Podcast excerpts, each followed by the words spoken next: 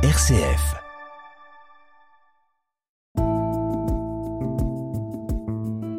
Regard chrétien sur l'actualité. Dorothée et Scholz. Bonjour Martine Mertzweiller. Bonjour Dorothée. On le rappelle, vous êtes théologienne responsable de la formation initiale au diaconat pour le diocèse de Lyon. Et c'est avec vous, cette semaine, que nous allons porter notre regard chrétien sur les actualités. Et je vous propose de revenir sur ce contexte social toujours très tendu, évidemment dans le cadre de la réforme des retraites, en ce premier week-end du 1er mai. Une fête du travail très symbolique cette année et qui promet son lot de mobilisation un peu partout en France, alors que parallèlement lundi marquait l'année anniversaire de la réélection d'Emmanuel Macron à la présidence de la République. Que vous évoque ce contexte encore social très tendu et puis cette fête symbolique qu'il y a eu ce week-end avec ce 1er mai qui risque d'être mouvementée une fois encore? Tout a été dit un peu sur l'intervention de M. Macron, sur cet anniversaire. C'est compliqué, quand on est chrétien, de porter un regard qui prend un peu de hauteur par rapport à ces événements parce qu'on est tous un peu concernés par les différents sujets. Et bon, sur la question des retraites, je crois qu'on en avait déjà parlé. C'est vrai qu'on ne peut qu'objectivement et sans sentiment politique particulier voir qu'il y a eu des grandes maladresses et surtout une rupture entre les premières intentions de M. Macron dans son premier mandat et le début du second mandat. Ce qui fait que le reste, où je veux bien... acter que le gouvernement, parce qu'en fait, il s'agit d'abord d'un gouvernement, avant de parler de président de la République, même si on a tendance à tout personnaliser aujourd'hui, c'est quand même le gouvernement, et notamment le gouvernement de Mme Elisabeth Borne, porte beaucoup de projets très intéressants. Ne serait-ce que ce qui, même si c'est toujours insuffisant, évidemment, les Français disent toujours que c'est insuffisant, parce qu'il y a des retards qui ont été pris, mais pour les personnes handicapées, l'accessibilité des personnes handicapées, pour l'école, pour beaucoup de choses, pour les violences intrafamiliales, les violences faites aux femmes. Mais tout ça est un peu noyé maintenant dans cette révolte qui gronde devant ce qui paraît être vraiment un blocage du gouvernement. C'est dommage, mais j'espère qu'il dispose encore de 4 ans et j'espère que pendant ces 4 ans, on ne va pas perdre de temps sur un certain nombre de sujets. Il faudrait aussi que nous, on soit peut-être un petit peu plus... qu'on ait un peu plus de perspective pour notre vie collective et peut-être qu'on soit peut-être un petit peu moins nombriliste. Mais bon, ça c'est une position un peu personnelle. Le message est passé. Voilà. Alors, dans le reste de l'actualité, cette semaine, direction la Russie, où les directeurs du groupe paramilitaire russe Wagner affirment que ses troupes ne feront plus de prisonniers ukrainiens. Désormais, les mercenaires vont tuer tous ceux qui sont sur le champ de bataille, dixit son dirigeant. Alors, ça fait grand bruit. Que vous évoque cette escalade de la violence dans cette guerre qui perdure et qui n'en finit pas? Mais c'est l'horreur. C'est tout simplement l'horreur. Cette guerre contre l'Ukraine...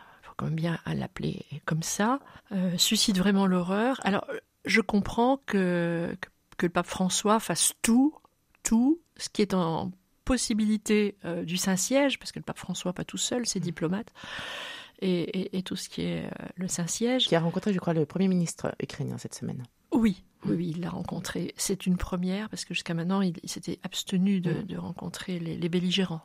Voilà, ce qui est une constante dans la politique catholique depuis Benoît XVI. Benoît XV. Je me trompe de guerre. Et Benoît, il y a une constante, c'est que l'Église, évidemment, ça nous surprend, ça peut même nous choquer, et on voit le prix qu'on a payé Pie XII. Ça peut nous choquer, mais l'Église voit plus haut et plus loin que les conflits en cours. Et donc, c'est toujours la paix, et la paix durable qui est visée, même si on peut se demander s'il faut pactiser avec le diable. Je mets plein de guillemets, mais la rencontre de M. Erdogan peut surprendre. Et on voit dans les médias qu'il y a beaucoup de surprises du fait que François rencontre Erdogan, alors qu'ils sont tellement éloignés dans leur position de tous ordres, et notamment sur la question des migrants, de la liberté et de beaucoup de choses. Mais si M. Erdogan est le seul petit élément qui pourrait apporter un espoir de médiation, il passe pas à côté. On peut dire ça comme ça. Le regard chrétien sur l'actualité, sur les conditions justes d'une sortie de conflit, parce qu'on ne peut pas parler de guerre juste, il n'y en a pas. Ça m'inquiète beaucoup.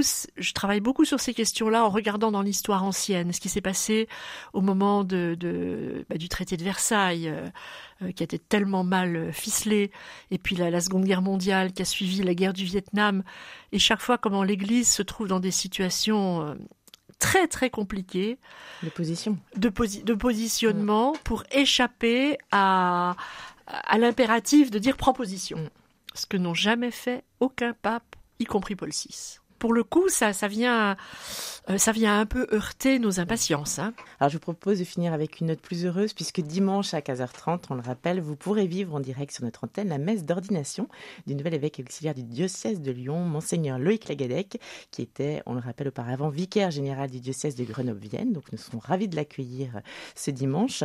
Une nouvelle dynamique pour le diocèse, peut-être qui s'annonce, puisqu'on le rappelle que Monseigneur Lagadec devient le plus jeune évêque de France à l'âge de 48 ans. Que vous évoque cette célébration ce week-end? D'abord, merci à RCF, mais j'espère bien y être physiquement à la cathédrale. Nous y serons, donc on vous attend. On pourra partager ce moment. C'est vrai que c'est une grande bonne nouvelle et on a vraiment envie de l'accueillir et d'être là pour qu'il sente le peuple de Dieu autour de lui. Et c'est une très bonne nouvelle pour Monseigneur de Germay, bien sûr, d'avoir un petit frère auprès de lui, maintenant qu'il avait perdu Monseigneur Gobilliard. Le père Gobilliard. Voilà, donc oui, c'est une bonne nouvelle. C'est du sang neuf, notre diocèse, maintenant, va vivre des choses nouvelles. Et ça ne peut être que joyeux.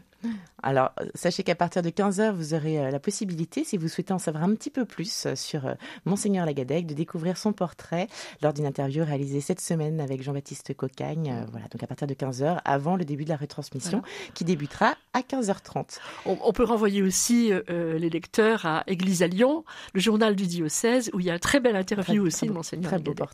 Très beau portrait. Eh bien, écoutez, merci beaucoup en tout cas, Martine. Peut-être à dimanche alors. Donc, a priori, j'y compte bien. Et puis on vous souhaite un très très bon week-end du 1er mai. À très bientôt. Vous aussi. Merci beaucoup. Au revoir.